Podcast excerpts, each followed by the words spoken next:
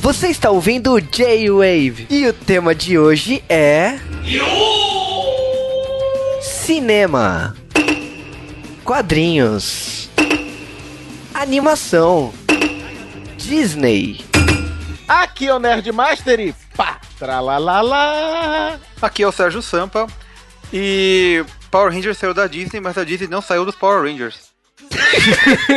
é verdade. Aqui é o Juba e eu queria muito um micro robô, aliás, vários micro robôs.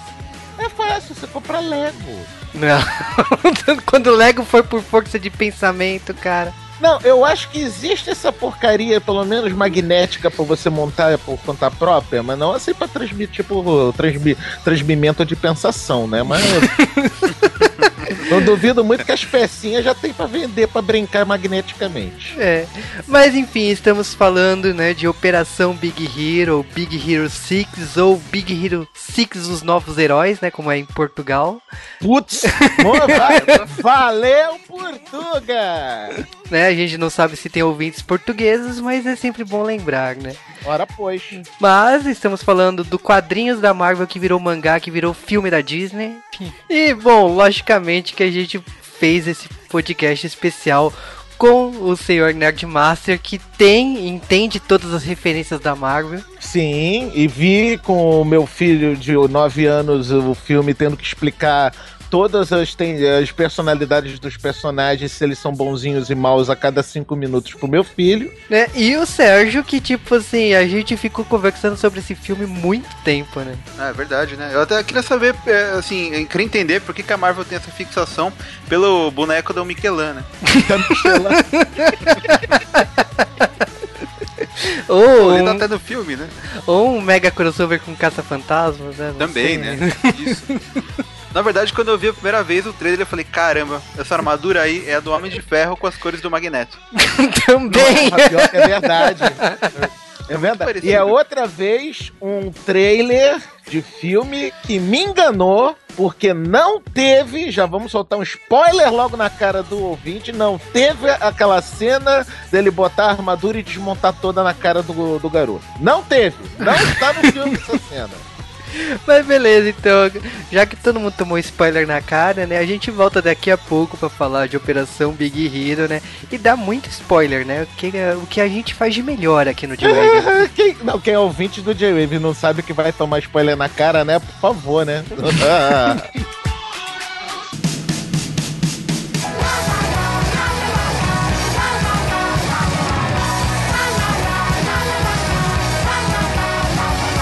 E sejam bem-vindos a mais um Correios do J-Wave, onde nós vamos responder a mais perguntada questão de todos os tempos. Será que o Cal e o Juba brigaram? Resposta é sim, bobão, tchau. Parabéns, Cal. Então. Não, fa- falando sério, é uma das coisas mais imbecis que eu já ouvi na minha vida. Porque, tipo, as pessoas não sabem o quanto de telefone que a gente gasta um pro outro, porque. Falando, falando sério, tipo assim, nem quando eu, eh, quando eu estou namorando eu ligo tanto pra uma pessoa que nem eu ligo pro Cal. Então, tipo, é, é impressionante. Cara, tem duas pessoas que ligam pra mim em horário de trabalho, o Juba e minha mãe. Obrigado, eu sou na mesma categoria que a mãe do Cal. Uai, você me botou na categoria de namorado, cara? Galera, não, ó, o que aconteceu foi, é, um fim de ano, cada um de nós tem o costume de ir pra uma roça mais profunda, né? Sim, eu E- procuro esferas do dragão em uma região, você procura esferas Namekusei em outra. basicamente. E o que aconteceu também foi que eu fiquei de cama, né? Pra não falar hospitalizado por um problema de saúde, mas já estou vivo. Não bem, mas vivo.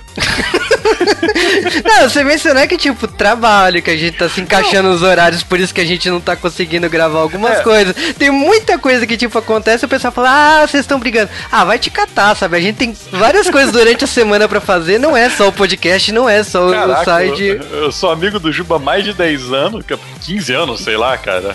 Não, tudo bem que muitas conversas no telefone dariam ótimos podcasts, mas. Todas, cara. Todas. Todas. Mas galera, não, não tá acontecendo nada, é só tempo mesmo.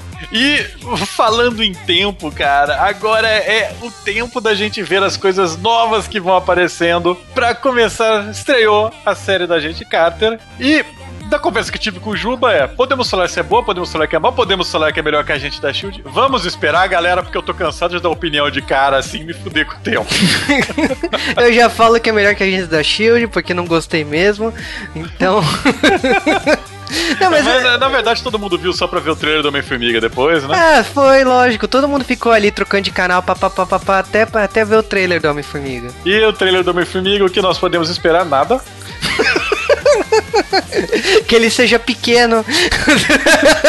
Pelo menos. tô, tô, casando, tô casando é real no chão que ele vai virar o um gigante em algum momento. Aliás, diga-se passagem, quando eu vi o pôster da Marvel sobre Homem-Formiga, eu falei assim, nossa, estão fazendo um remake de é, Querida Encolher as Crianças, porque aquele pôster me remete a isso, mas tudo bem. É, mas é, se parar pra pensar, cara, o que a Marvel tá querendo com isso? Não sei. É, todo mundo já previu errado, a não ser eu, o filme dos Guardiões da Galáxia. Como será Homem-Formiga, não sei, há tempo para dizer.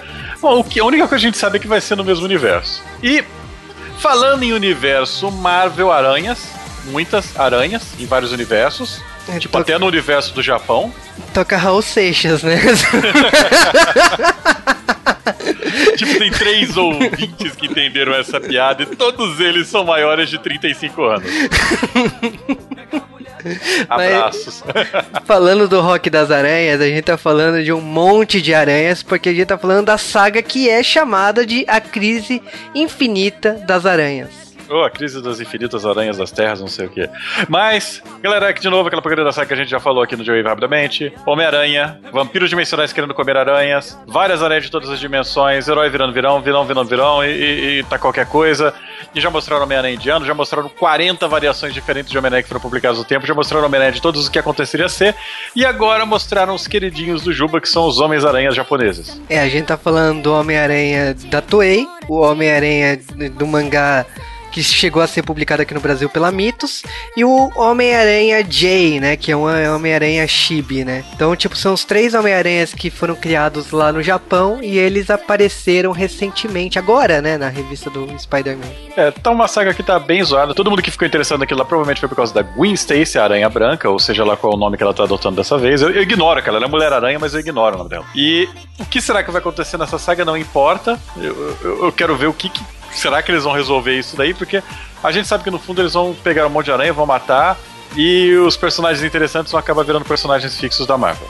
Pra variar. Mas assim, é, é, o pessoal pede muito, né, que a gente fale dessas sagas. E assim, assim que concluir a saga da, do Mega Ultra crossover de aranhas, a gente comenta um pouco mais sobre isso, né? É, e também falando de novidades que saíram esse tempo, na verdade, é uma novidade mais velha. É o Dungeons and Dragons, o RPG, a quinta edição, finalmente saiu. E eu finalmente consegui acesso ao último dos livros, ou seja, os três livros foram lançados. O último foi lançado enquanto eu já estava de cama, no meio de dezembro. E, galera, até agora, na minha opinião, é uma edição fantástica de DD. E eu tô triste que ninguém anunciou que vai trazer ela pro Brasil. Mas se vocês gostam de RPG, se vocês gostam de DD, tá valendo muito a pena comprar. É, eu acho que ela põe é, as outras edições, assim, no chinelo, em questão de clima e, e, de simplicidade de regras, apesar de que talvez o modo de jogar de vocês não se adapte a isso, talvez vocês prefiram algo que não faça sentido, como Pathfinder, mas eu recomendo que deem uma lida. E falando em lida, Juba, vamos pra lida dos e-mails. Olha só que ponte linda, cara. Parabéns para todos os envolvidos, né? No caso Cal. E a gente vai falar dos e-mails dessa semana, né? Eu achei lindo que o Juba ficou no Natal respondendo os e-mails de todo mundo, cara. Ah, não sobrou quase nada aqui, vou jogar tudo fora. É, cara, não é meio Forever Alone, mas é porque agora no interior tem internet a rádio, olha que evolução. E aí eu consigo responder o e-mail da galera enquanto eu estava passando o Natal em família. Mas vamos lá. que coisa Forever Alone, mas enfim. Vamos falar do e-mail da semana. Forever Alone, cara. o e-mail do Rafael dos Santos Tomás que mandou um e-mail, o nosso primeiro e-mail do ano. Parabéns, olha, eu bato palmas para ele porque ele mandou o e-mail meia-noite e um do dia 1 de janeiro de 2015. Parabéns, cara. cara. Parabéns, parabéns. Solta rojão pra ele. Êêê, parabéns.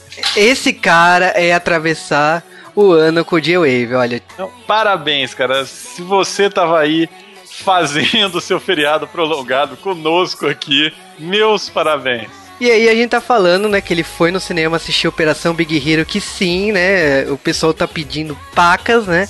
E a gente tava, a gente tava até conversando sobre Operação Big Hero e ele falou que foi com, com o irmão dele, não se decepcionou, ele adorou essa fusão de anime, super-heróis, esse universo japonês reinterpretado pela Disney, né? É, e ele ainda citou sobre o final de Korra, volta a dizer, Korra-sami, eu estava certo desde a primeira temporada. Né? E qual, tipo, qual, qual, que é a chance de eu estar certo, cara, nisso daí? Sempre, cara. Você um desenho tá animado certo. japonês, qual que era a chance de eu ter acertado que é daí isso? Americano. Corra não é japonês. Não, perdão, perdão, não. desenho animado americano. Qual que era a chance de eu ter acertado que é da nisso?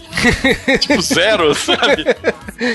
Ele ainda falou, né, do Naruto, né? O Rock que... das Aranhas de novo. Agora é o Rock das Aranhas com o sentido correto, né? Mas, enfim. a gente tá falando agora que ele também achou o motivo de comprar um Play 4, que é o Naruto, né? Aliás, o Play 4 tá com esse negócio do PlayStation Now. Funciona, galera! No Brasil, não. claro, mas, Aquela pessoa, né, que acaba com a esperança de todo mundo que tem Play 4. Então, enquanto não tiver servidor da Sony aqui no Brasil, nada de Play Now pra gente. Então.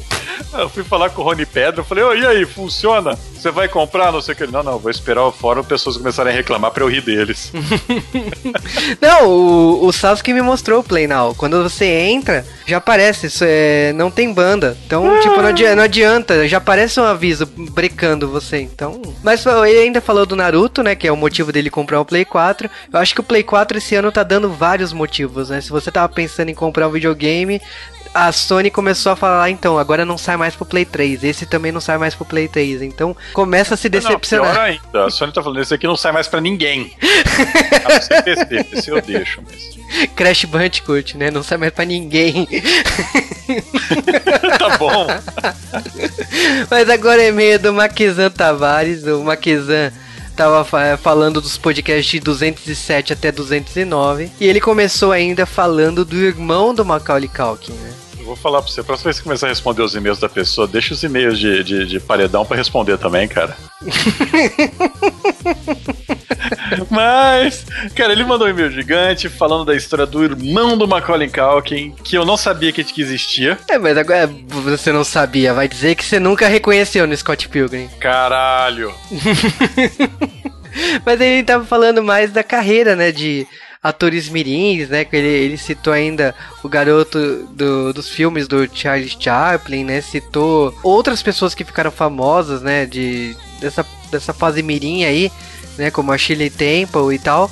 E assim, cada história é uma história, mas a maioria a gente vê que acaba em briga ou a pessoa acaba esquecida, né? Porque não consegue se reinventar quando vai crescendo, né? Cara, primeiro eu fiquei sabendo que o Wallace era o priminho do, do, do, do Kevin do Esquecendo de Mim, agora eu descubro que ele é irmão do Macaulay Culkin, velho. Minha cabeça explodiu, velho. Que bosta. Puta que pariu, eu não quero mais nada da vida. Né? E, né, ele ainda comentou algumas coisas, ele ainda começou todo o podcast da entrevista, né? Polêmico. Aliás, a gente nem esperava, mas a entrevista acabou sendo confirmado nos cinemas brasileiros, né? Olha que notícia bacana, né? Porque ele foi lançado digitalmente e, tipo assim, a Sony optou manter a data no, no calendário. Saiu essa, essa notícia recentemente, né? Aí o Juba posta esse podcast, na mesma semana sofremos um ataque. Será que tem algo a ver? O pior é que essa história é real. Eu mando lá pro Juba de madrugador, velho. Ataque. É o de site... tal e tal coisa. O site do Dia Wave tá meio estranho. Eu falei assim, meu, eu lancei o podcast da entrevista. Não! Mas é, o Maquisa tá até falando que eu tava bancando o Jovem Nerd, porque eu tava colocando os panos quentes, mas ó, pra você ver como os fatos são reais, a gente sofre ataques porque a gente faz podcast sobre isso. É, e, e, ele ainda falou de negócio de podcasts de RPG, é, isso é no futuro? É no futuro. Tipo, faz 4, 5 anos que é, vai ser no futuro? 5 anos que você tá enrolando com isso, mas. Faz, né? É, então, mas aí um dia sai. Peçam, né, peçam aí, peçam aí. É como seu podcast de história, que você prometeu e até agora o pessoal cobra. Eu falei assim. Já, já soltamos, cara, soltamos dois podcasts de história. Capitão América. Não, é, não, a galera falou que não quer nada com filme, que é aulinha meio Bigman, da gente lendo, falando Já fizemos de, de Bigman também. Ah, é, né? Lá atrás, no começo. Mas enfim, não. O, o que o Maquizão falou ainda é que ele gostaria que você fizesse esse podcast de RPG, mas assim, é, a gente ainda tá pensando. Uma hora sai aí. Esperem, aguardem, aguardem, porque é só aguardem, galera. Não esperem que saia, não. Mas a gente vai sair, porra, galera. O pessoal que quer gravar isso me cobra direto. E bom, vamos direto pros abraços da semana. Começando, abraço pro Rafael de Andrade, abraço também pro Erlon Souza e abraço também para o Anderson Evangelista, esse aí ouvinte antigo, né? A gente fala dele sempre aqui. Abraço também para o Rafael dos Santos Tomás que alertou esse podcast tem leitura de e-mails. Sim, a gente precisa colocar uma sinalização quando tem leitura de e-mails. tem que ter um selinho do e-mail, tem que ter minha foto do lado. Oi, estou nesse. E abraço também para o Vitor Urubatan, também outro ouvinte sempre presente aqui no G-Wave. Abraço para o João Paulo, né, que também... Aliás, todo mundo é ouvinte aqui do G-Wave, olha só, hein? Mas enfim... Eu acho que você comentou ouvinte do G-Wave no geral, cara. É, abraço também para o Diego Miyavi-sama, que olha só, outro ouvinte do G-Wave. Wave, né? Aliás, super fã de novela mexicana, né? E abraço para o nosso clássico aí, né? Gari Chegas de Boris Casoy, né? E não é o Branco Escuro. Exatamente. E bom, esses são nossos abraços da semana. Você sabe, né? Comente, faça aquele fluxo semanal no nosso post, né? Pra, até para receber abraços. Mande e-mails no dewavecast.com.br. Mande mensagens lá no Twitter, arroba dewavecast. E um dia a gente vai ter o Google Plus. Ou tem, a gente não sabe. A gente tem, eu só não sei. a gente tem até canal do YouTube. É verdade, né?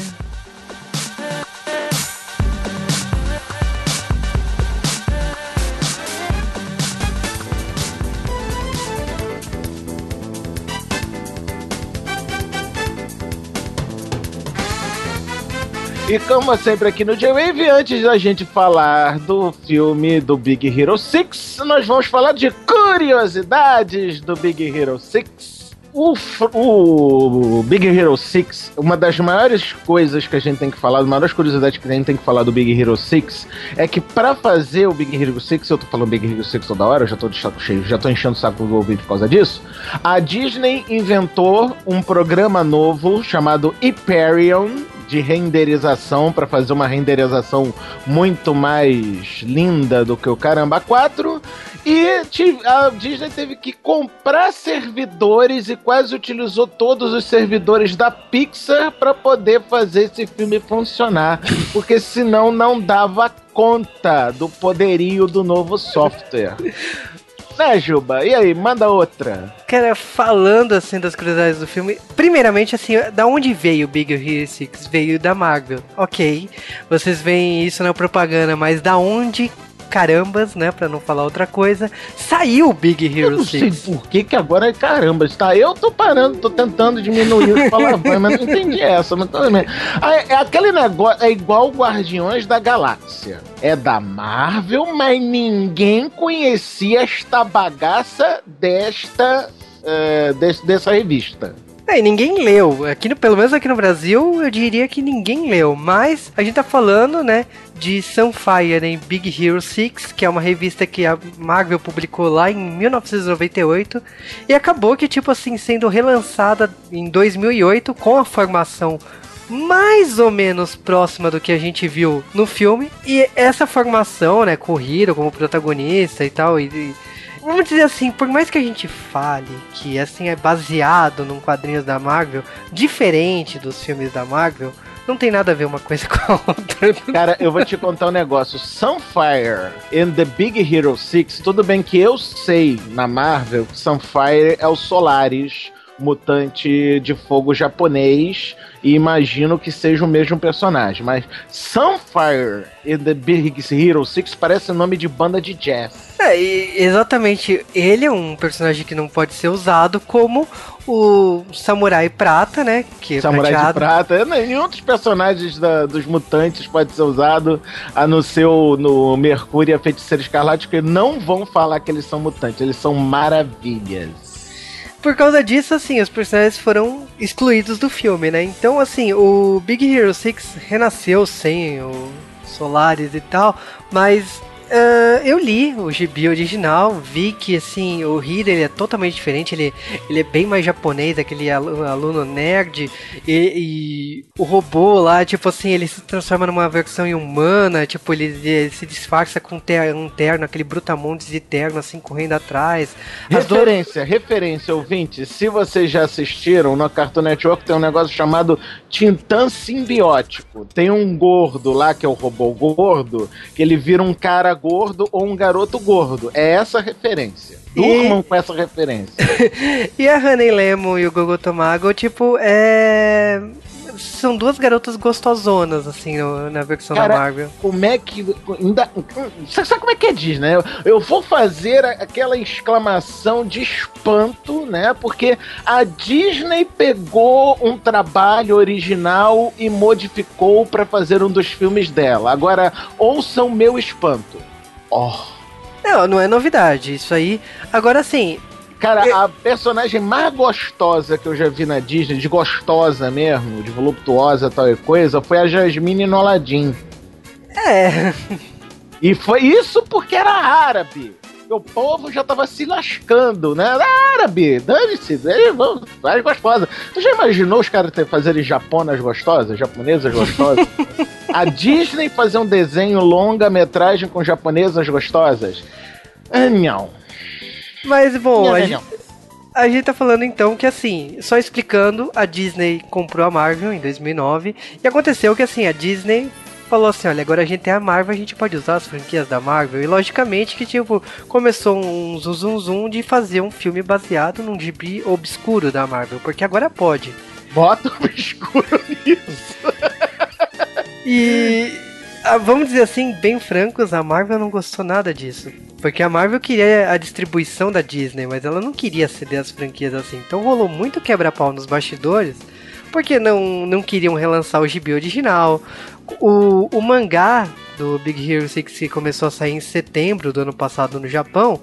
O, aliás, foi o primeiro país que a gente soube o plot da história por causa do mangá e tal. Quando o mangá chegou nos Estados Unidos foi a mesma merda, porque a, a Disney queria publicar o mangá por onde? Pela editora dela, pela Marvel. Uhum. Só que a uhum. Marvel se renegou a publicar o Big Hero 6 mangá.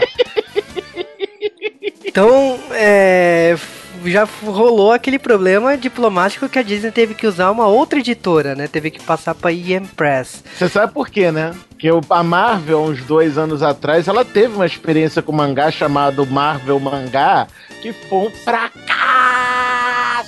retumbante de público e de crítica, cara. Não, mas cara, o mangá tá pronto no Japão, sabe? Tipo, era só traduzir e publicar, sabe? A Marvel.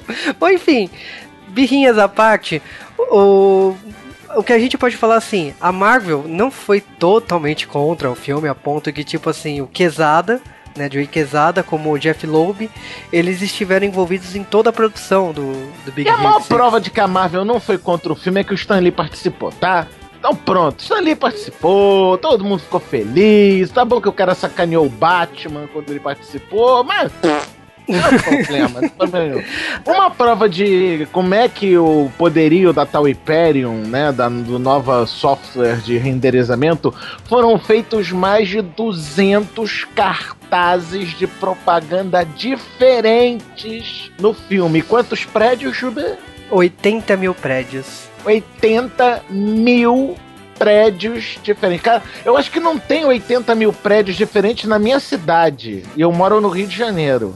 Mas é, você sabe que o, o filme, por ter essa pegada de misturar Estados Unidos com o Japão, veio do Lester, né? Que ele tava falando adaptação, falou assim: olha, a gente tem que criar um lugar único. Nenhum filme da Marvel pegou São Francisco para fazer adaptação, então, então Aham, a gente vai criar. Vamos criar um desenho com um design de cidade único. Blade Runner! E aí, tipo assim, eles diz os animadores que, assim, por mais que pareça Lady Runner, eles assumem isso. Se eles não assumissem, era sacanagem, né, pô?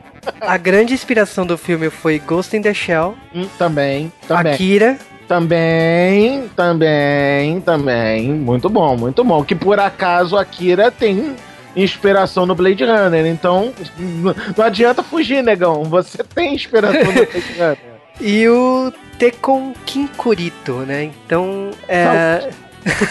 São os três filmes que eles usaram para criar, né, a São Francisco. E a São Francisco, por incrível que pareça, tem uma mitologia tão própria que eles inventaram toda uma história que São Francisco teve um grande terremoto em 1906 e gra... Hum, alguém ouviu falar em O Demolidor com Sylvester Stallone? Sim. em San Angeles, é a mesma coisa. E nesse terremoto, vários descendentes de japoneses assumiram a cidade e que a cidade foi reconstruída baseada nas influências desses descendentes. Então Fransóquio acabou se é, ganhando esses ares japoneses que a gente vê no filme. Olha que mitologia legal, daria um é, filme. É aquela coisa, se a sua cidade for destruída em portes japoneses, ela será reconstruída praticamente de um dia para o outro. Ei, os Super Sentai já nos mostravam isso. muitas e muitas vezes. Os tokusatsu é, são duas coisas. Ou você contrata japoneses ou habitantes de Townsville.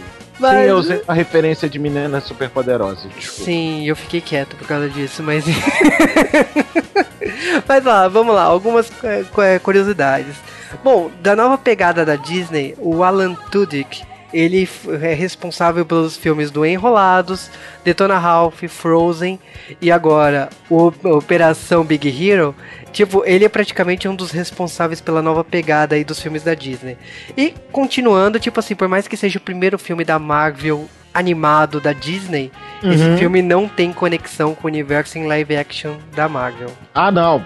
Tá, chega, né? Não tem mais ligação com Frozen com Enrolados do que com, com, com, o universo cinematográfico da Marvel, não. Vocês não vão ver o Hulk num desenho da Disney, só se vocês assistirem Phineas e Ferb, gente. Não, não, não viaja, não viaja. Mas eu, eu, acho que assim, se for falar de crossovers, de mundos e tal, já começa que o filme tem, no, no, no primeiro trailer do filme aparece, né, uma imagem do Bolt Supercão, né?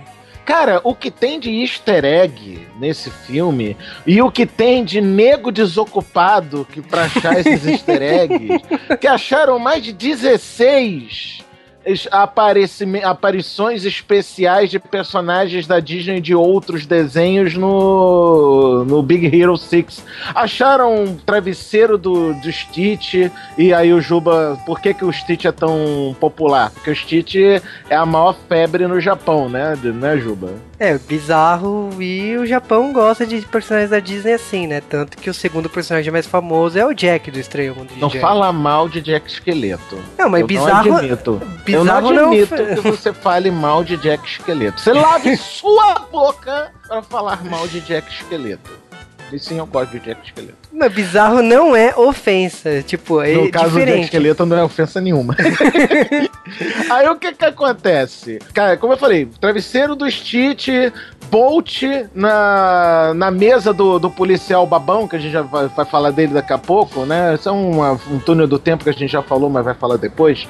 É, eu tenho uma foto do Bolt tem um. Uma estátua do Han. Tem uma estátua do Hans do Frozen. Tem, uma, estátua, é... tem, a, uma, tem uma action figure da Mulher Elástica dos Incríveis no, no meio das action figures lá do, do quarto do, do Fred. Tem uma da, da Mulher Elástica, eu vi. Eu e vi. um dos bonecos que cai na cabeça do Hiro no quarto dele é nada menos do que um Dalek do Doctor Who. Sim! Sim! Isso não tem nada a ver com a Disney. Mas sim! apareceu um Dalek do Doctor Who. Eu quase gritei nessa hora. Eu só não gritei porque eu tava com meu filho do lado. Mas eu quase gritei: Exterminate! Mas vamos lá, continuando, eu quero que o Nerdmaster explique, né, a cara do Baymax. Ah, é, né? Eu ia falar disso. O, Baymax tem aquela carinha redonda, né? Branquinha, fofinha. Dois olhinhos e uma boca riscando no meio dos dois olhos. Eu pensei, no primeiro momento eu pensei, mas por que fizeram a boca no meio dos olhos? Aí parando para pensar, porra nenhuma, que eu só descobri isso agora depois que eu vi a trivia. É. Isso é um Suzu! A cara do Baymax é um Suzu! Que bonitinho! Mas Juba, pra você que é mais ligado na cultura nipônica, o que, que é um Suzu? É nada menos que, e nada mais do que um sino japonês. É aquele sininho de puxar cordão no, nos templos, né? É, e tipo, às vezes você vê em árvore de Natal, como eu já vi. Uhum, é aquele sininho do tempo que tu tem que balangar o. balangar um, um- uma, uma trancinha, né? Uma, uma cordinha, bater o sino e fazer o, o pedido. Esse é o Suzu. E a cara do Baymax é o Suzu. Uma coisa que tipo, o pessoal perguntou muito é que a personagem Gogo Tamago, por que, que ela é amarela? E a resposta é simples, porque Tamago, né, Tamaga, é ovo em japonês. Então, ovo é amarelo, portanto, pior, amarelo. branco com uma pinta amarela no meio. Não reclama! E ela podia ser traduzida como gema no Brasil, então não reclama. Agora, uma coisa que o filme mudou e muitas e muitas coisas é que, tipo assim, o filme teria uma porralhada de vilões. Né? E uma porralhada de vilões porque teria o, o grupo de vilões fugitas, né? Que estavam atrás da garota geisha, né? E tinha outro vilão, Mr. Sparklers, né? Tinha o grupo Banzai Bombers, né? Tipo, eu não entendi pra que tanto vilão. O nome do vilão Sei Yokai é o maior mistério, porque no filme não é nada citado, porém, né, a gente explica em japonês. No yokai- Japão, no Japão tá lá, yokai é espírito, demônio ou coisa parecida, né? Afinal de contas, qual era aquele anime do cara com, com orelhinha de cachorro? Um famosão. Yuni, isso, Inuyasha. Isso, essa, puta, essa porcaria aí mesmo. Foi a primeira vez que eu ouvi falar em yokai. Depois eu reouvi yokai na redublagem do Yu Yu Hakusho. O filme tem várias referências, né? A ilha, por exemplo, se chama Akuma, né? Que é a ilha demônio, né? A ilha onde é a base militar. E sim, não, e não, não adianta olhar por cima, você não vai ver um ideograma na ilha. Agora, o portal do filme, ele vem nada menos de Stargate. Não, ele vem de Não. Phineas e Ferb. Yeah! Veio de Phineas e Ferb que por acaso se inspirou em Stargate. Então tá tudo em casa, dane-se, não tem problema não. E, bom, ainda falando, né, do, do filme em si, a gente tem algumas referências agora. Uma que todo mundo que é otaku, né, das antigas, né, viu, é o robô do Majinger, o relógio, né, do Majinger Z no quarto do Hiro, com as mãozinhas igual os relógios do Mickey Mouse. É, eu bem que eu vi aquele relógio estilo Mickey Mouse japonês, mas não reconheci o personagem não, tá?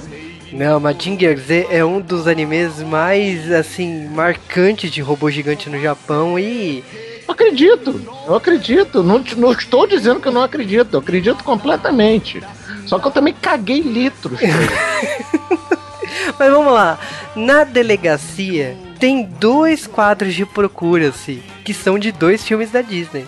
É, um é o Flame Rider, né? Nosso famoso Zé Bezerra do, do Enrolados.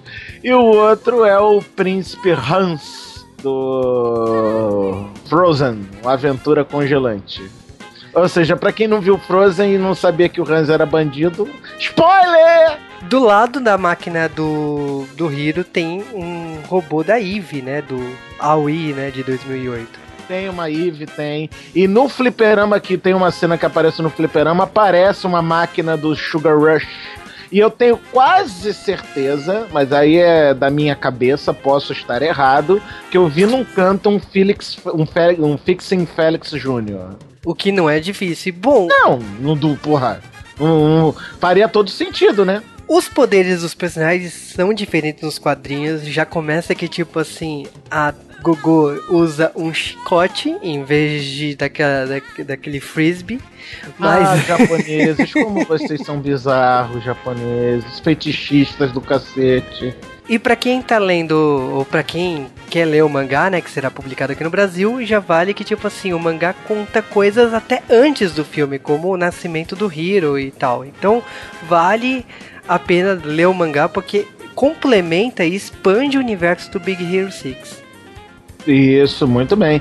O, o Wasabi, que é o negão com as lâminas de laser, no, no mangá era garras de melhor estilo Wolverine, que obviamente não puderam ser usadas por causa dos direitos dos X-Men. É, ou eles quiseram dar aquela mudadinha, né? Usar duas espadas, né? Não, sei. eles não quiseram mudar, não. Foi direitos autorais mesmo, Juba. Não foi por vontade própria, não. Porque eu vou te contar um negócio, não. É um personagem interessante, o poder é legal também. Mas tu viu o tamanho daquelas espadas, cara? Como é que o cara não se corta meio brincando com aquela merda, cara? São espadas de dois metros em cada braço, cara. Como é que o cara andando? Como é que ele bota a mão na cintura e não se corta, cara? Não, não, não dá. O filme do Big Hero 6, ele teve um orçamento de 165 milhões de dólares, o que é um absurdo, mas a- a- até o momento ele já faturou 409 milhões, então a Disney tá de boa. Tá de boa. E até o começo do ano que vem deve chegar nos 600, 700 milhões fácil. E quando chegar o DVD, passa do bilhão fácil. Frozen foi 1 bilhão e 500. Disney rindo à toa pra variar, né? Bom, É. deu- Disney, o Disney voltou a cagar dinheiro. Agora, uma curiosidade que eu tenho que dizer, porque sim, eu tinha razão em fazer esta piada, é que o porra do robozinho do Hero no começo, o robozinho de luta, era um Mega Bot. E sim, era pra zoar com Medabot, sim! o que faz toda a razão do mundo. Então, Uhum. bom, agora que a gente já falou todas as curiosidades de Big Hero 6, ouça, né, agora tudo que a gente tem pra falar do próprio filme. Tralalalala.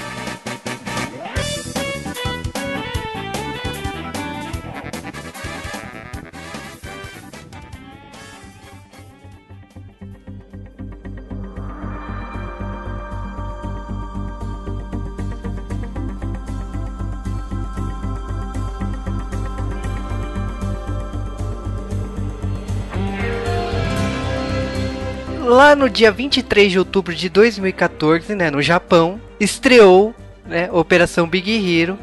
Nos Estados Unidos, em 7 de novembro.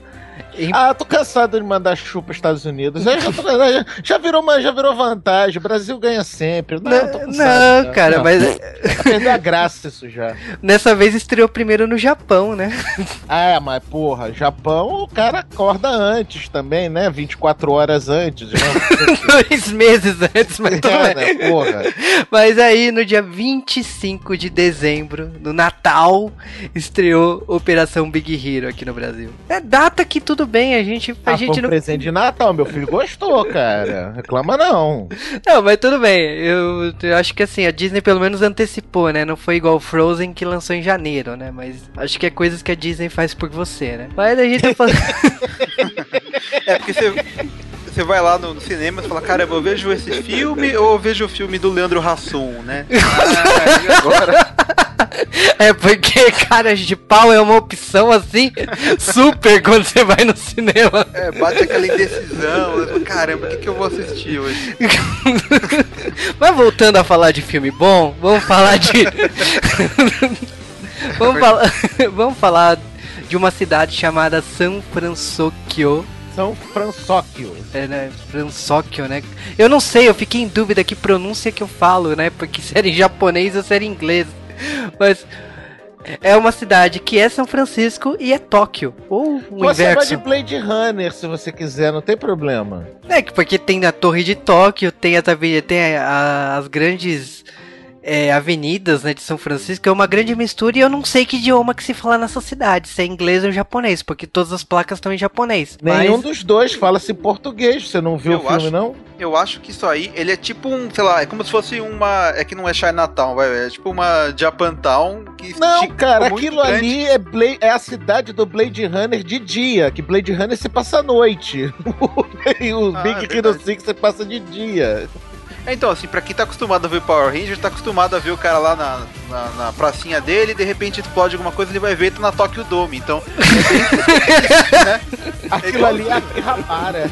é o mesmo, é o mesmo sentimento, cara. é que quando entra uma cena de luta de Power Rangers, né, começa umas placas em japonês e você não entende porquê, né? Mas enfim. É, então,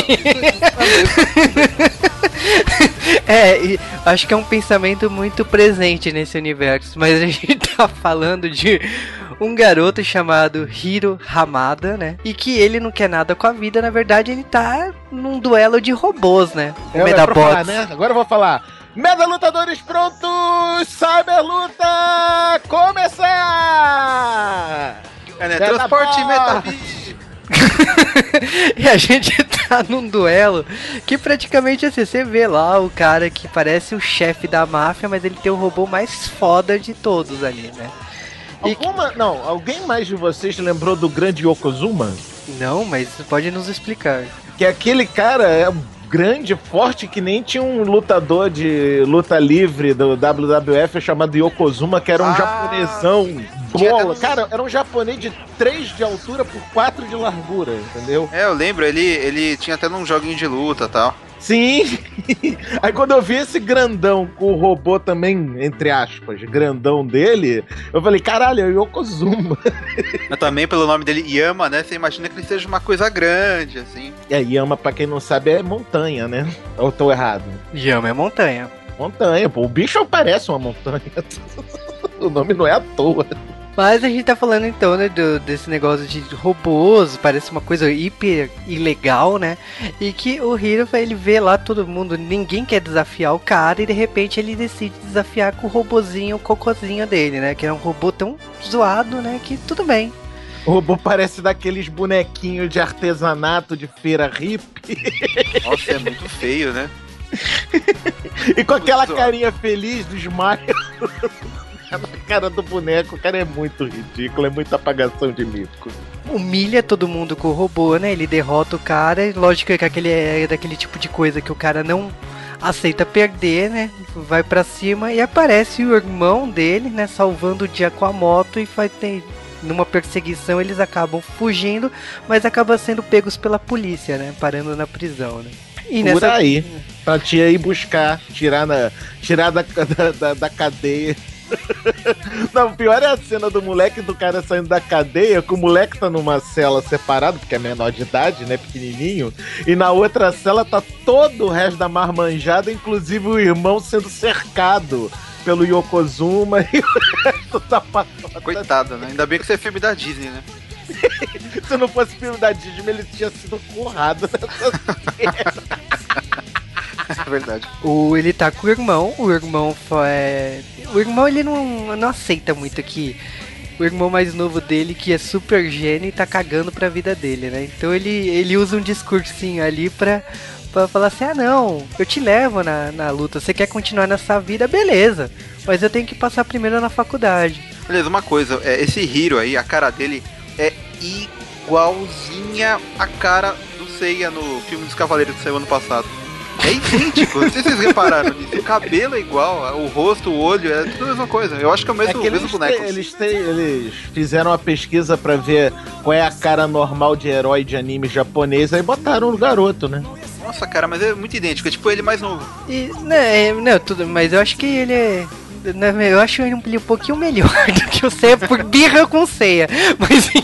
Entendi, entendi. É morra ceia, seu viadinho. É lógico, Porra, sempre. ceia, seu viadinho! Quando ele vai lá pra faculdade do, do irmão mais velho, nossa, ele finalmente abriu os olhos pra vida, né? Porque ele é aquele irmão mais novo que, tipo, caga, né? Tipo, não adianta o irmão dele falar que a faculdade é hiper interessante, né? Quando ele entra no laboratório da faculdade, é aí que ele pira mesmo, né? Caramba, vou te contar um negócio. O grupinho de nerds, filha da puta, eu tive vergonha, cara. Eu sou nerd master, tudo bem, mas eu tive vergonha desse grupo de nerds da, da faculdade, cara. Puta que pariu. É, e é muito engraçado que, tipo assim, na minha opinião, aquela cena da moto, né? A cena da, das rodas da moto que acelera e tal, é, é muito de Tron, né? Diga-se Sim, passagem. e é justamente nessa hora que o Sasuke Uchiha, que é o nosso herói protagonista, né, é apresentado ao Marcos Mignon, a Fiorella Matei, o Robson Nunes e a Kéfera. É, a gente tá falando de todos os personagens do filme, praticamente, que são amigos do irmão mais velho, né? É onde gente... botaram os famosos. Onde é que a gente vai botar os famosos dessa vez? Ah, bota na galera do, dos amigos, dos nerds do, da faculdade, que tá por acaso são os outros heróis que vão fazer parte do, do, do Power Rangers, desse desenho. É, que a gente tá falando da Gogo Tomago, né? Que é a. Que a gente tá que falando da moto, né? A, Kef...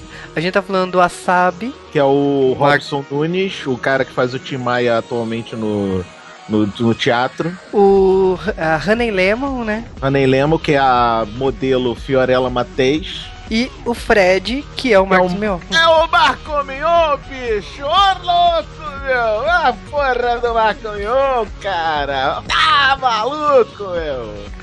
E eu acho que um dos pontos positivos desse filme, na minha opinião, é que quando apresenta todo mundo e gera, tipo, o, o Hiro ele fica realmente extasiado, né? Que vê todos aqueles nerds, todas as experiências dele, ele fica com vontade de entrar na faculdade, né? E ele, com, com essa interação, na minha opinião, é a grande saída desse filme, porque você vê essa, é, essa vontade dele entrar, e pra ele entrar na faculdade não precisa fazer vestibular. Ele precisa inventar algo foda. E aí é quando o irmão dele, o Tadashi, fala que a grande experiência de, tipo assim, você tem que inventar alguma coisa, mas essa coisa já tá bem na tua cara, que é o robô que ele inventou, só que tipo, ele reinventa aquele robô em micro robôs que com o pensamento dele cria qualquer coisa. Não, é aquele negócio. O, o garoto ficou fissuradão pra entrar na porra da faculdade, mas ele tinha que surpreender o professor. Que o professor era o cara que inventou a tecnologia que ele usava na porra do robozinho magnético dele. Aí, porra, como é que eu vou fazer um troço que é melhor do que a tecnologia que o professor do meu irmão inventou? É quando eles vão aí pro, pro, pra esse laboratório que ele conhece também o Baymax, né? É, ele conhece quem, Sérgio? O boneco da Michelin? Isso também. Eu acho Que engraçado é dublado pelo James da equipe Rocket. Ou Yantia, né? Ou Yantia também, é isso. Eu, eu acho assim, é uma puta de uma invenção que ele teve. E é aquela coisa, né? Ele realmente chamou a atenção do professor a ponto do professor convidar. Só que é aquele momento em que aparece o empresário que tudo pode mudar, né? O empresário maligno do mal. Do signo de leão, né? Não, é o Piccolo. É o Pico. Ele é do mal, então ele é o Piccolo. É verdade. Que oferece comprar a patente, né? E tipo, lançar isso comercialmente. Mas o professor fala que o cara é maligno, né? Que não pode Não, lançar. o pior é o professor falar: Ó, se eu fosse você, uma coisa assim bem dramático, né? Se eu fosse você, Achei que você ia falar- eu não achei que você ia falar- a patente pra esse filho da puta que tá aqui do meu lado, que só quer ganhar dinheiro, esse canalha, como se ninguém quisesse ganhar dinheiro nessa vida, mas. Tá bom. Tá. Ó, mas se tu quiser entrar na minha escola, tu não vai vender a patente pra esse filho da puta aqui do meu lado. Bem, né, dramática a criatura do professor. É, cara, mas eu acho assim tão engraçado, né? Porque ele faz né, parecer, tipo, o o grande trunfo desse roteiro é que exatamente eles deixam claro todos os personagens. Tipo, ele cria carisma dos personagens que. dos amigos do irmão, né? Do Tadashi. Como ele mostra o professor que teoricamente ele é o bonzinho. E como empresário que ele faz o papel de mal. E tipo, Por tudo que isso. teoricamente, Juba? Eu não entendi essa sua conotação. Teoricamente, porque a gente acabou de conhecer, né, os personagens, a gente ainda não sabe. Ah, mas Bem ele é muito eu- bonzinho, Juba. Como você pode supor que tem alguma coisa escondida na personalidade do professor? Que absurdo! Como você pode pensar uma coisa dessas? É que o professor, é assim, o, o empresário ele tem a cara normal e o professor tem a, a cara de coitado, sabe? A sobrancelha meio caída, assim. Fala, não, esse cara é bonzinho, olha. Coitado. E aí é nesse momento que, tipo assim, beleza, ele conseguiu, ele, ele vai entrando pra faculdade, só que o que acontece? Acontece que todo mundo saiu, acabou o festival, blá blá blá. Só que quando eles saem do prédio, acontece um incêndio e o professor ficou lá dentro. E é quando que, tipo, o Tadashi decide voltar e explode, tem uma explosão maior que acaba com a morte do Tadashi, né? Cara, tu sabe que o cara vai morrer quando ele pega o boné da sorte dele, tira do, da próprio cabeça e entrega na cabeça do garoto, tu falou, puta que pariu, esse filho da puta vai morrer, cara. Não entrega teu boné da sorte pro teu irmão caçula, miserável. Isso é dizer, ó, eu tô ali, vou ali morrer rapidinho, mas já volto, tá? É, Mas tem cês- que avisar pra ele que Corredor X só tem em anime só. Não, mas, cara, eu acho assim, é uma coisa que tava tão óbvia, porque quando você vê o Hiro com o, B, o Baymax, é meio óbvio que, tipo assim, alguma coisa ia acontecer com o irmão mais velho, né? Então, era a morte do cara, né? Então tem toda aquela cena de depressão, de tristeza, né? Do velório. O, o Hiro, ele não quer mais entrar na faculdade. Os amigos do Tadashi, que acabaram de conhecer o Hiro, ficam chamando ele pra sair, que não devia desistir, blá blá blá. Mas na faculdade, o garoto não quer sair nem mais do quarto, cara. Quanto mais da faculdade, pô. Fala sério. Ah, ele não quer entrar lá porque explodiu também, né? Ou não, não é o mesmo lugar. Não, ele não sai. Depois que o irmão morreu e ele foi pro velório, ele não saía mais do quarto pra nada. Bateu a depressão violenta mesmo. O que eu acho meio macabro, porque, tipo assim, ele dividiu o quarto com o irmão, né? Então, tipo, tem até aquela divisória, o lado do irmão dele ah, e verdade. tal. Então, tipo, meu, eu não gostaria de ficar no quarto, sabe? Ah, bicho, quando tu tá deprimido, tu liga o foda-se pra tanta coisa nessa vida. E aí é nesse momento que é quando ele começa a mexer nas coisas do irmão, para que ele vê o boné do irmão em cima da cama de, do irmão, né? Ele vê lá o, a maleta que era do Baymax e é quando ele começa a mexer no Baymax. Não, não, não, não, não. Não foi assim, não. Ele nem viu a porra da maleta do Baymax lá no quarto. Ele deu uma trupicada na cama, deu uma joelhada na beirada da cama, machucou o joelhinho, gritou um ai e no que gritou um ai, começou a encher o boneco do Michelin.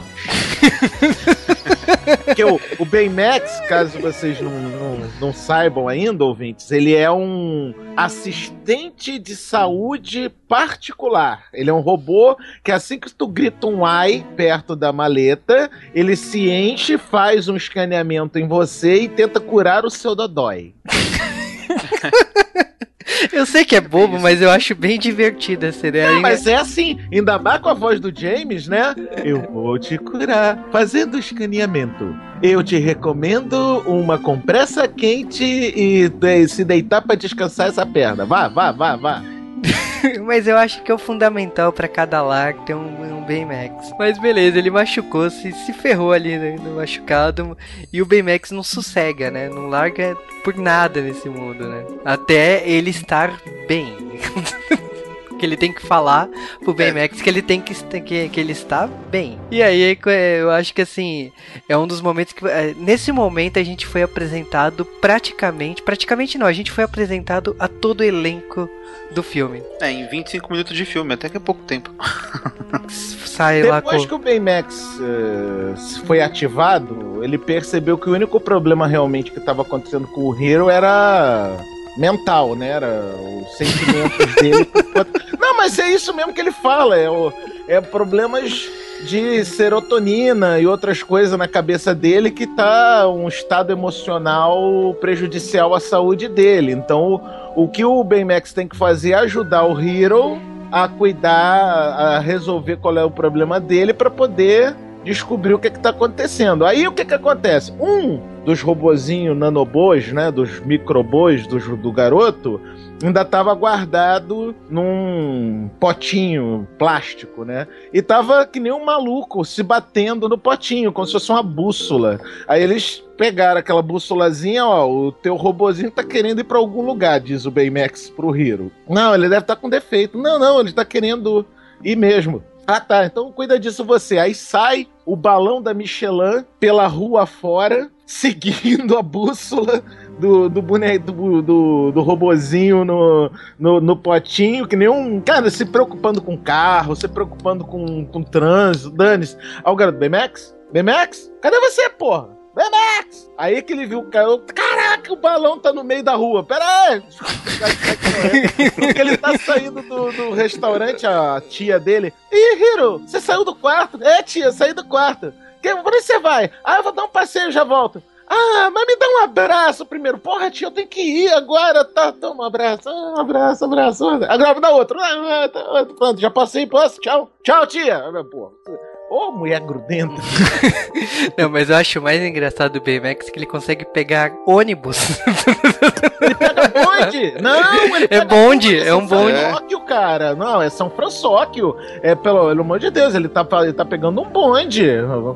Que outro método de, de transporte você pegaria em São Françóquio? Não, de jeito Ah, nenhum. mas ele, ele deve murchar também, né? Pra entrar, senão. Ah, ele murcha, ele ele, lá, né? murcha. Tem horas que ele murcha. Quando ele não cabe num lugar, ele dá uma murchadinha no pneu da Michelin pra poder entrar em certos lugares.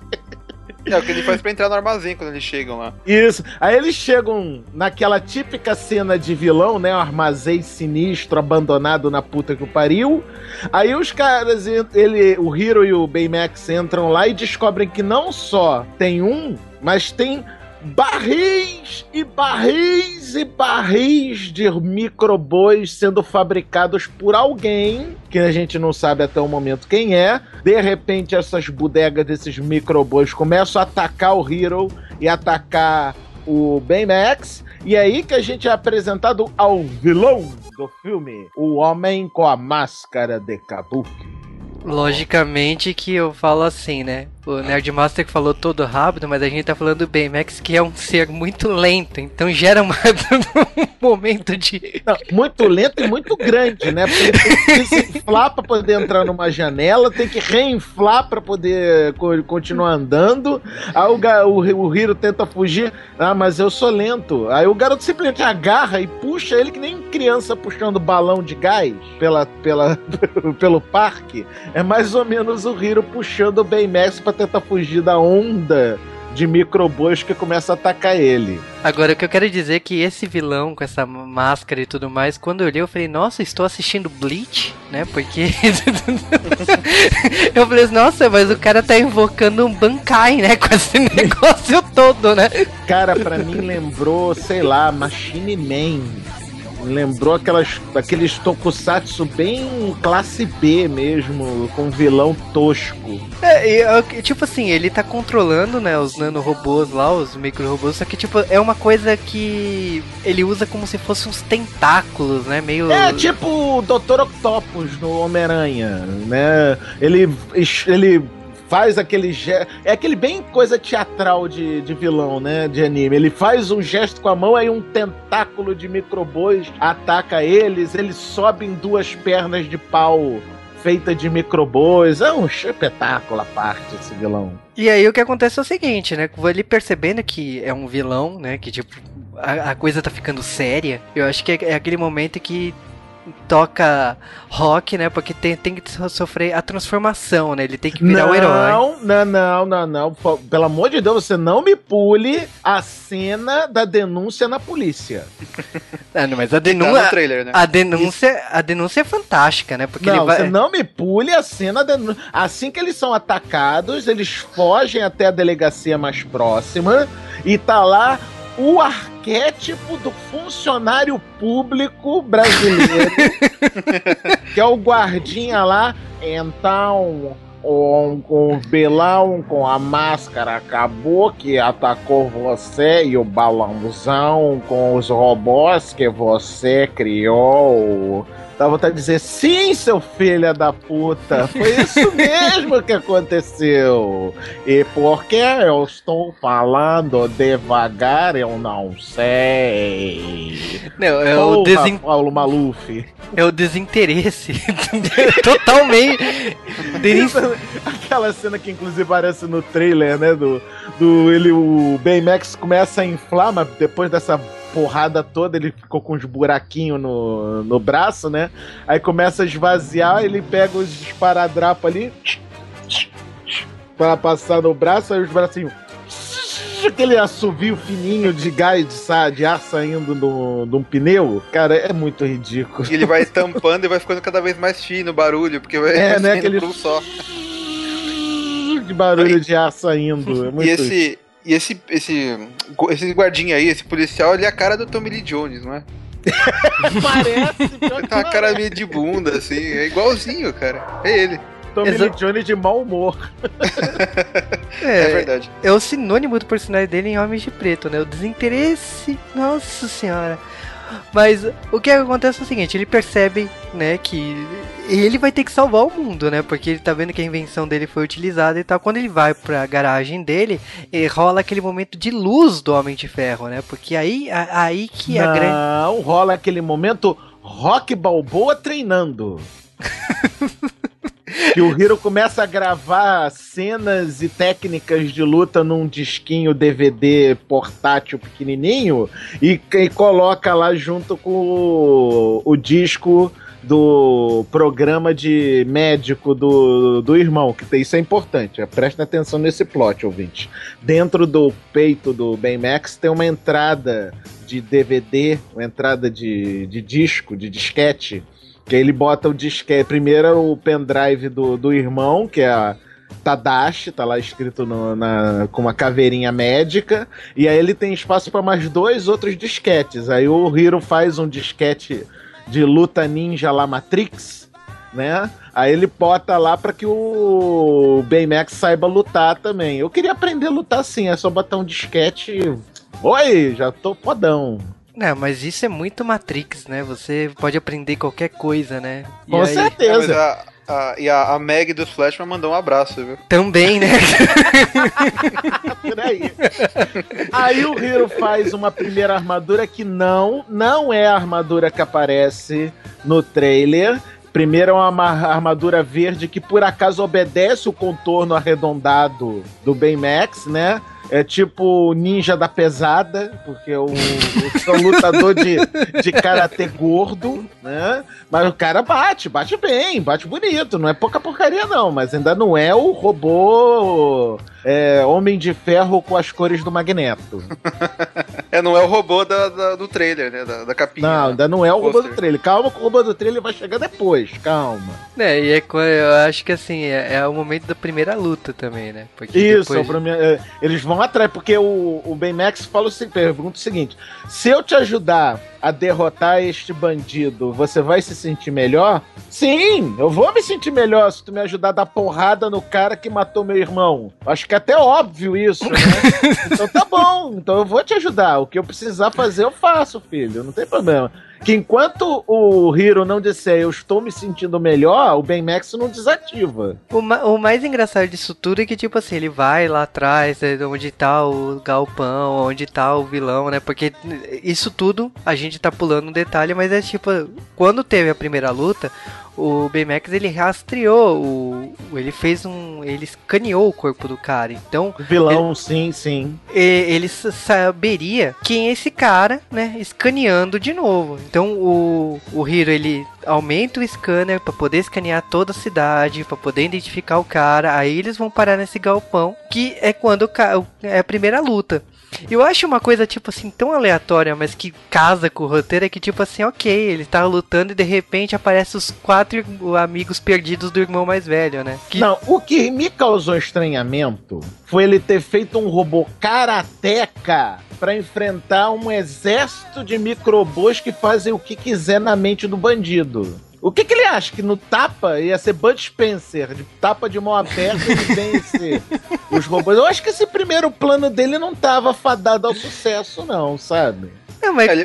eu acho que quando você se torna herói, você vai aprendendo aos poucos, né? Ele aprendeu de uma Pô, maneira... Tony Stark que eu diga, primeiro ele incendiou os carros dele todo antes de aprender a voar direito.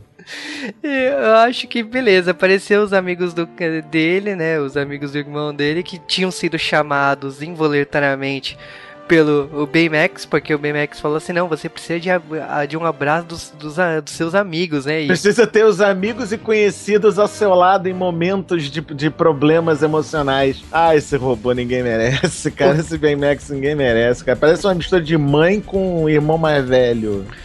O que acontece é o seguinte, o vilão começa a perseguir ele, e, tipo, nessa porrada toda, o robô grudou no, no, no Cara, no esse é carro. é outro momento que eu não consigo crer. A porra do vilão com um robô, com microbôs que fazem do cara o mega super power overlord do mal não consegue pegar com pessoas um robô dentro de um Fusquinha! não, mas peraí. De uma minivan, de uma porca porcaria de um cupê, de um Mini Cooper. Porra! Que diabo de, roubo, de, de microbois são esses que não funcionam contra o Mini Cooper? Droga! Mas a gente também tá falando, né, que quem assumiu essa brincadeira toda foi a Gogô, né? Porque até então tava, tipo, tava num ritmo meio leve ali, né? Porque tava o Wasabi que tava dirigindo, né? Quando a Goku É, pega no coisa que a volante, gente não falou das personalidades, o Wasabi é me- mega meticuloso, do tipo chato com toque. A Gogô é mega tirada, do tipo foda-se todo mundo, eu quero mais que o pessoal se lasque. A Lemon, Honey, Honey Lemon é do tipo melhor amiga solteirona que vai querer ser tua amiga pro resto da vida, né? E o Fred é o Fred. o Fred é o nerd que é o que a gente é. O Fred é o Marcos Mion. Não tem mais o que explicar. hein? Chablay, né? E eles começam a fugir com o carro e conseguem, né? Só que é aquela coisa, né? Tipo, desse mo- ah, conseguem não, né? Porque eles são jogados no meio do, do, do oceano lá da lagoa e é o Baymax que salva eles, né? Tipo, o Pra carro alguma coisa, um balão tinha que servir, né? E é nesse momento que, tipo assim, o Fred leva todo mundo pra casa e que acaba revelando que ele é rico milionário, né? Que é aquela historinha de usar cueca quatro Cara, vezes na semana. Uma égua, o, filho- o cara é, é rico às pencas, é rico, tipo, riquinho rico de, de riqueza, e o cara paga de, de Pobretão. maluco nerd pobre na faculdade. Ah, vá pro diabo, cara, fala sério. E aí que o, o Hiro, ele fala que viu um símbolo lá, ele desenha no papel, né? O tordo. É, o torto. O tordo do os Jogos Vorazes, né? É, eu tava esperando pra ver que horas que ia chegar a garota lá do arco, que eu nunca sei o nome direito, a Catarina lá, Catarina, Katniss. sei lá. É. E o engraçado é que, assim, é aquele momento que, assim, com a casa dele, com os heróis e tudo mais, é quando vem a brilhante ideia de por que não pegar todas as invenções que eles tiveram no laboratório lá no começo do filme e transformar em poderes, né? Em habilidades e É, se tornarem. uma coisa que é importante falar, de onde é que veio da cabeça do Hiro essa ideia? Que o quarto do Fred, na casa do Fred, é parece uma, uma, sei lá, uma limited edition, uma loja da limited edition, cara, porque é action figure, bonequinho e revista pra tudo quanto é lado, cara. Pelo amor de Deus. Parece o a, a- parece a loja daquele comic book guy dos Simpsons. É, parece uma Comic Con, né? É, parece uma Comic Con isso. Só que sem os cosplayers. que tá faltando justamente fazer os cosplay agora, que agora vai ser feito os cosplayers. É, eu, eu acho que, pelo menos assim, eu ri muito da cena porque aparece tipo um mordomo lá, Alfred, né? Que ele fica lá como sendo o, o boneco de. O, a pessoa que vai treinar, né? Cada um deles. é, ele né? é o. a- vamos dizer, a vítima, ele é o alvo da.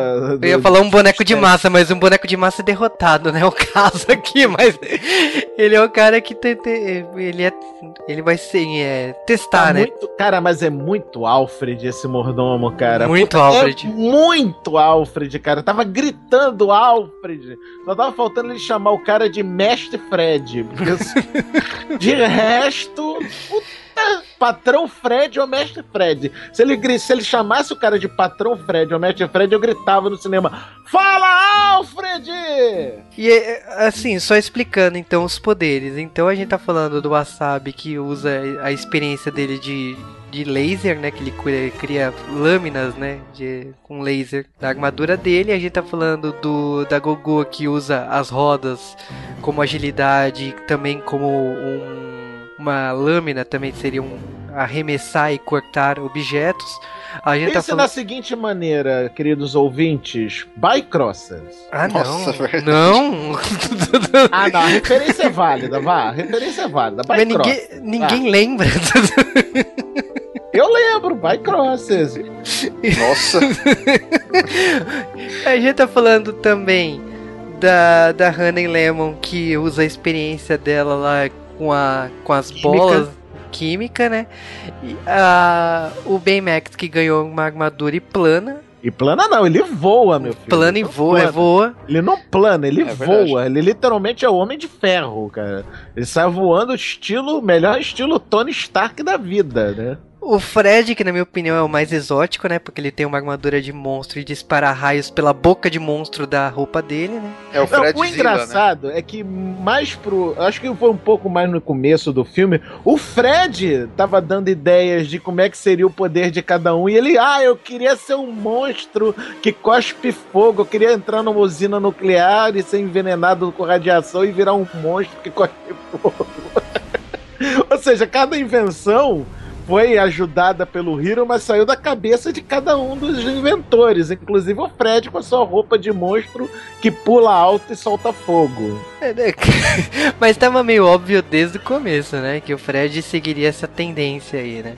É, se você ver a foto do 6, que eu acho que é daí que vem o 6 do Big Hero 6, você pode ver que são cinco, né? É, heróis e tem um que parece que é o monstro. Então você tá vendo o episódio de Super Sentai, né?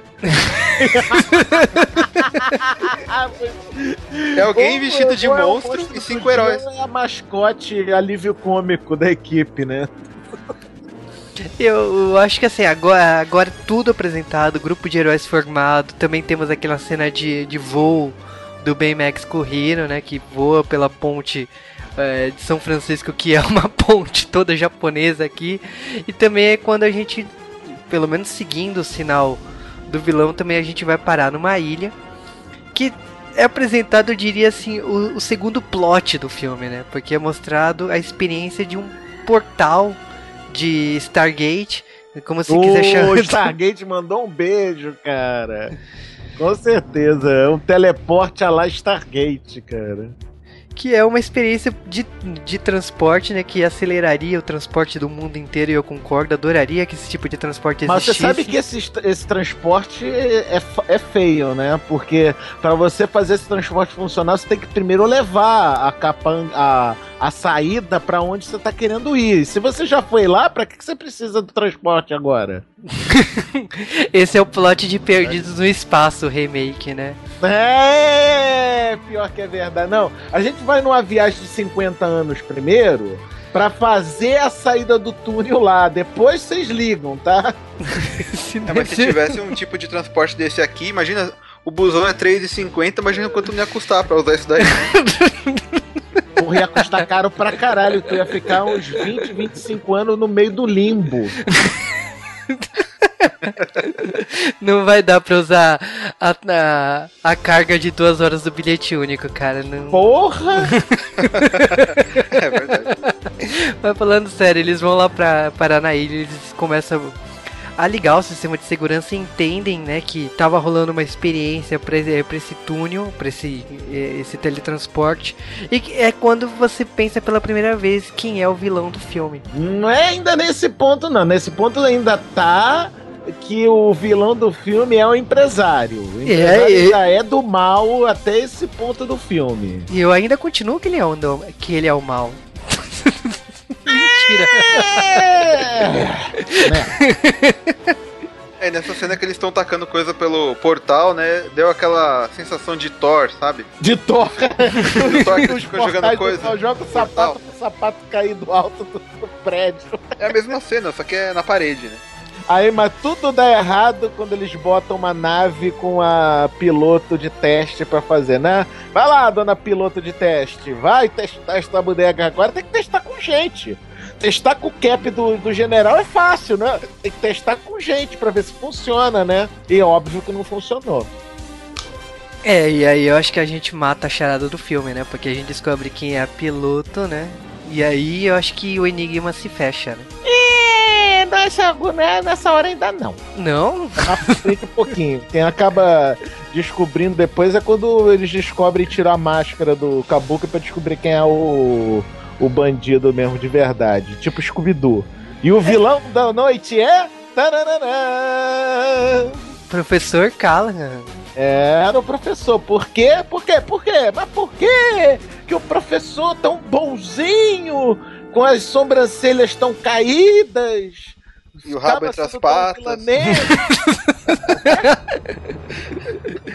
Que é tudo se explica, né? Que na verdade a experiência do empresário lá era uma experiência em conjunto até com o professor, mas que quem que foi a piloto de testes foi a filha do Callahan. Então, nesse momento, quando aconteceu essa, é, essa experiência e deu errado e ela ficou perdida no limbo, o, ele guardou um grande rancor pelo cara. Então, tipo. Não, por quê? Você não ficaria também rancoroso se a tua filha fosse jogada num buraco dimensional e nunca mais fosse vista? Eu pensaria, em cha... pra quê? eu pensaria chamar o Noturno pra salvar ela, né? Porque Ah, X-Men é. X-Men Evolution nos ensinou onde o Noturno para.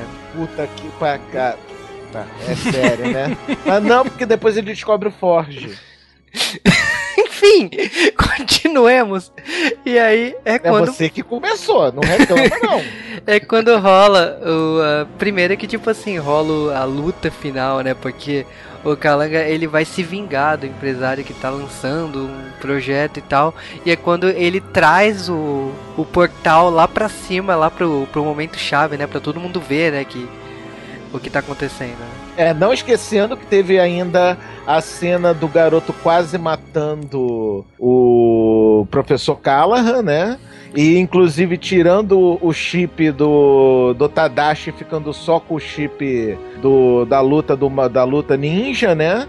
Aí o robô, puta que pariu, né? O Baymax soltou a franga, né? Ficou destruir, exterminate, exterminate pra matar o boneco. A galera toda tentando, não, Baymax, não, para, o Hiro tá errado, não é dessa maneira. Até que a Honey Lemon conseguiu reintroduzir o, o chip do Tadashi para o robô voltar a ter consciência, né? Puta que pariu, caraca, lixo. E eu, eu diria que, tipo assim, é, é o momento Berserker, né? Do Baymax, né? O momento Super Saiyajin. É aquele momento também que o Hiro precisa entender que vingança não leva a nada, né? Vingança de querer levar a morte do cara e tudo mais, né? É, E eu- afinal de contas, seu Madruga já nos ensinou, cara. Eu Plena, tava esperando. mata a alma e envenena. Essa eu vi, essa eu vi vindo de longe. Ei, né? Vê longe com cantar. Lá de Acapulco. de Acapulco, né? e a gente também tem que lembrar que também que o professor ele explica também como ele foi salvo, né? Porque até então ele aparece, você pensava, tava pensando, né? Mas ele não morreu lá atrás? Não, ele usou os nanorobôs pra construir uma barreira. Scooby-Doo, caracoles. Não, uma explicação muito vilão do Scooby-Doo. No último segundo, ele botou a tiara do garoto e os ro- mini robôs salvaram ele. Ah, vá. Aí o Hiro fala assim, mas e o meu irmão? Ué, se ele entrou no prédio, ele que se fudeu, sabe? Entrou porque quis, você não manda ele entrar. E o Kiko? E é nesse momento que tá rolando essa, essa luta final. é, o- eles estão todos lutando e tem esse portal momento Vingadores, né? Porque eles acabam. é, o Hiro e o Baymax ele, eles entram no portal, inclusive é, parando lá e também vendo que a, a filha do, do Kalanga tá lá viva, né? Pelo menos inconsciente ali, mas ela tá viva. Tá em coma, tá em estase, né? Tá, tá, no, tá literalmente no limbo. O bom é que o limbo não deixa a pessoa envelhecer, né? Porque ela passou lá o que uns 7, 8 anos, né? Porque isso foi antes do garoto nascer, então não envelheceu nem um segundo. Isso é uma boa coisa. Viaje para o limbo e não envelheça. E é quando eles, eles salvam, né? Eles empurram o foguete dela pra sair do portal, só que a atração é muito forte e acaba que um monte de pedaços que já tinham sido sugados começam a acertar eles. E o Baymax ele tem que fazer a escolha, né? Que ele, ele usa a, a, a, proporção da luva pra empurrar o foguete pra fora do, do portal e ele tem que ficar pra trás, que é aquele momento É, uma que todo- coisa que a gente não contou é que o Baymax tem um soco foguete. Soco foguete a lá robô do Power Ranger mesmo, a lá Megazord, cara. é muito foda. É o soco, é a luva de soco foguete, cara. É muito foda. E, e quando ele tem esse momento aí, que é o momento que todo mundo chora no cinema, né? Porque é Cara, o eu acho que o momento todo mundo chora foi um pouquinho antes. Quando o garoto tava lá, desesperado, querendo tirar de novo o chip do, do Tadashi para que ele ficasse do mal de novo, o robô, né? Porque ele queria, porque queria matar o professor e foda-se a vida. Ele, não, ele queria vingança e dane-se o seu madruga. Aí quando Aí vem a lembrança. robô, não, mas o Tadashi tá aqui. Não, o Tadashi não tá aqui, o Tadashi morreu. Não, o Tadashi tá aqui. Aí ele abre um telão no, no corpo do robô e começa a ver as tentativa e erro do Tadashi de fazer o Baymax. Aí o garoto, oh, olha esse filho da puta, nunca desistia mesmo, era um teimoso de marca maior. Aí, tá bom, tá. Passou, Saraiva, passou? Passou a raiva, Saraiva? Agora passou. É, eu acho que assim, é, tem vários momentos que você chora, né? Esse momento da, da projeção, da, da criação do Baymax, como essa cena da, da despedida do Baymax e é quando o Hiro ele chega lá no. Ele volta, né, pro mundo, né, e abre o foguete lá que tá viva, a, a filha do Kalanga, e se despede do, do Baymax, mas ele percebe que o Baymax foi bem mais esperto que isso. Duh. O Baymax ele deixou uh, o chip, né, toda a memória dele, né, as referências dele na luva, né. Então, tipo. Agora, ver... eu posso bancar o babaca? Pode bancar Deixa o babaca. Deixa eu bancar o babaca o furo, o maior furo de roteiro que teve nesse filme. Se o Baymax botou a, o chip na luva para poder soltar a luva junto com o chip, ele não podia estar com a personalidade de Baymax dele funcionando. Sim. Devia não, é- ser é... a personalidade robô do mal e não a personalidade Baymax bonzinho. Não, mas é porque ele, ele deu Ctrl C, ele não deu Ctrl X, entendeu? Mas nessa hora é você lembra que é Disney, Disney caga e anda pra lógica no, nos desenhos dela. Frozen que o diga que ela começa a descongelar só porque ela acha que o amor é lindo, então foda-se, né? Tá bom. e aí eles usam o final do mangá do fanzine do Doraemon, né? Que eu quero basicamente. Porra! Pra quê? Pra que tu me lembrou isso, Juba? Caraca que o Hiro ele reconstrói o Baymax e coloca o chip. Então o que acontece? O Baymax volta a ser ele mesmo, né? Então acaba todo mundo bem. E tipo, agora a cidade tem um novo grupo de heróis. Ou seja, esse, esse, filme ele é uma, é uma parábola sobre quando você tem um celular, ele quebra e você troca de celular só trocando chip. É por aí, é bem por aí. O que é o normal com um robô, gente? É só tu pegar a memória do bicho e fazer backup. Então aprendam, queridas crianças, para você não perder as suas coisas, como notebook, celulares ou coisa, faça backup de suas informações. E aí se você nunca vai perder nada. Isso quer dizer que, assim, nos jogos do Mega Man, quando ele fica chorando, ah, o Zero morreu. Não, ele não morreu. Ele já deixou o backup dele em algum lugar e ele vai voltar Porra, no próximo Sigma jogo. O já mostrava que né? o robô não morre, cara. O robô é só botar outro corpo. Oh. É, verdade.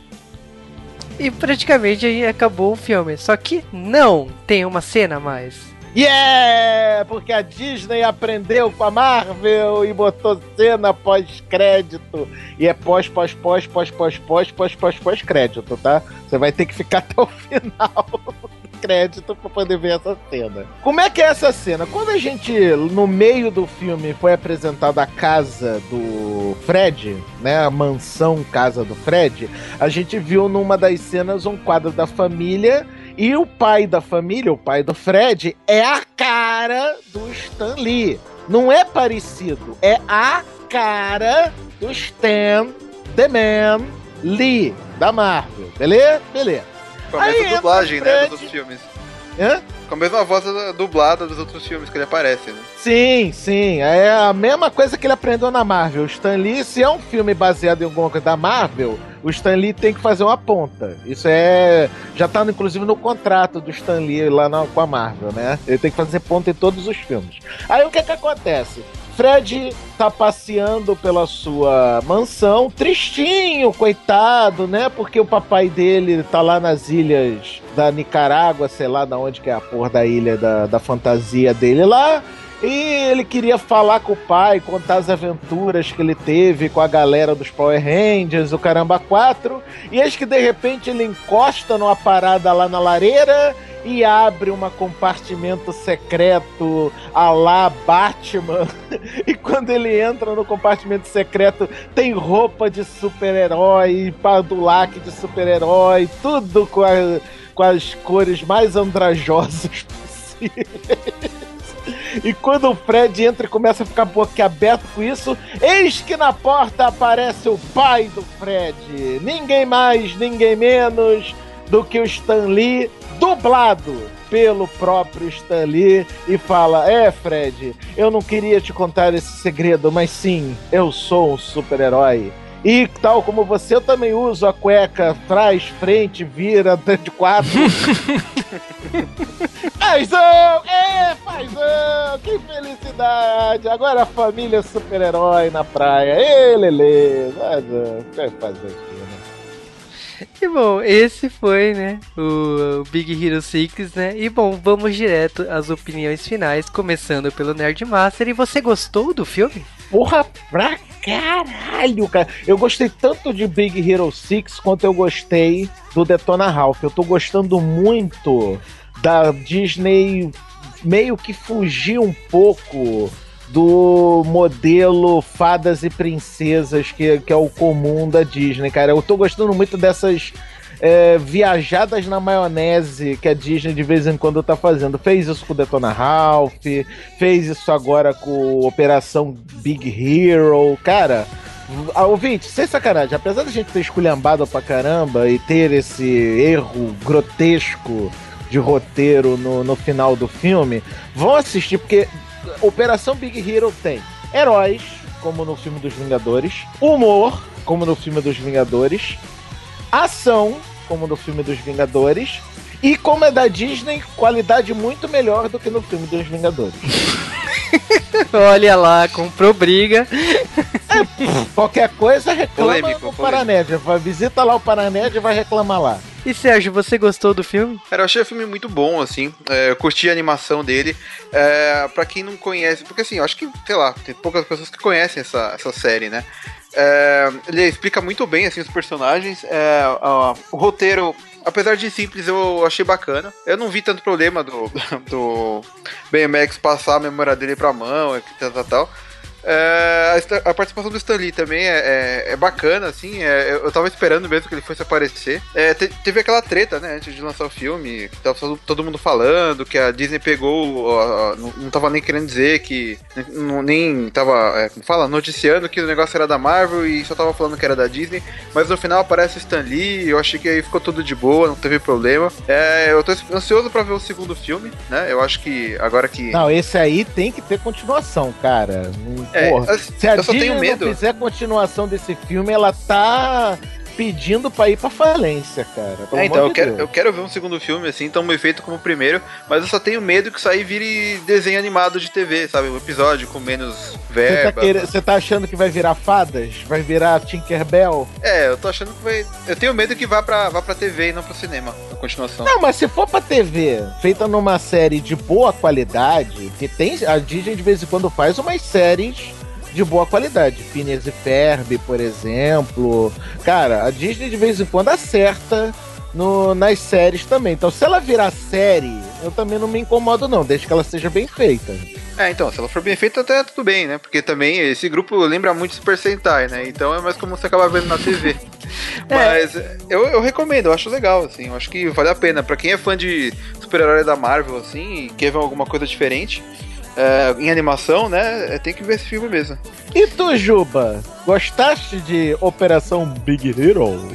Olha, cara, tipo assim, eu tava acompanhando esse filme, todo o processo, achei assim, é, a ideia e todas as brigas aí né, que ficavam falando assim, ah, a Marvel não quer lançar Gibi porque, tipo, a Disney tá fazendo outra coisa, tá, não tem conexão com o universo da Marvel. Então, tudo que era divulgado, fiquei acompanhando e gerou uma expectativa muito grande. Particularmente falando, não faz diferença nenhuma se tá no universo da Marvel ou não. Não, cara, esse é um tipo de filme que você não precisa ter lido nada.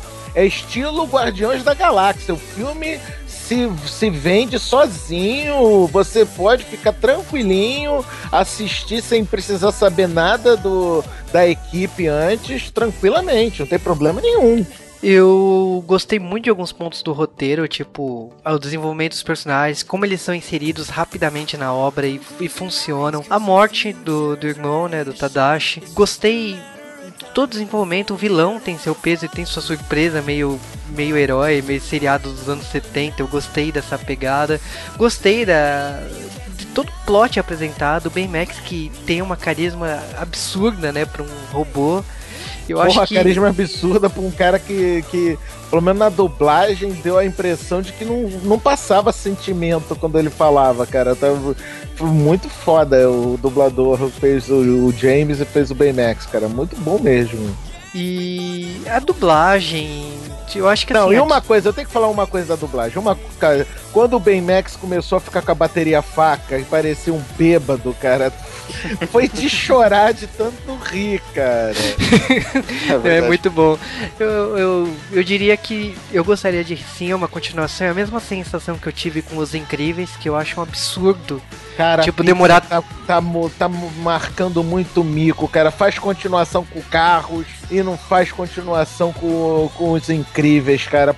Puta que me pariu, cara. Não, fa- Porra, Pixar. É que a Pixar é aquela coisa, né? Tudo bem que a Disney mandou depois e as coisas mudaram, mas, tipo, Carros teoricamente já tá no quarto filme, se você considerar os aviões da mesma franquia, enquanto os. É in- verdade! É verdade. Eles fazem continuação de carros, uma pela Pixar e duas pela Disney, fazem frequência de monstros, vão fazer uma continuação do Procurando Nemo e cadê a porra da continuação dos Incríveis, cacete? Anunciaram ano passado os incríveis, mas até então, tipo assim, a gente não sabe nada. O máximo que a gente sabe é a continuação de Procurando Nemo. Mas ok, tipo, a Pixar. Procurando Dory, cara.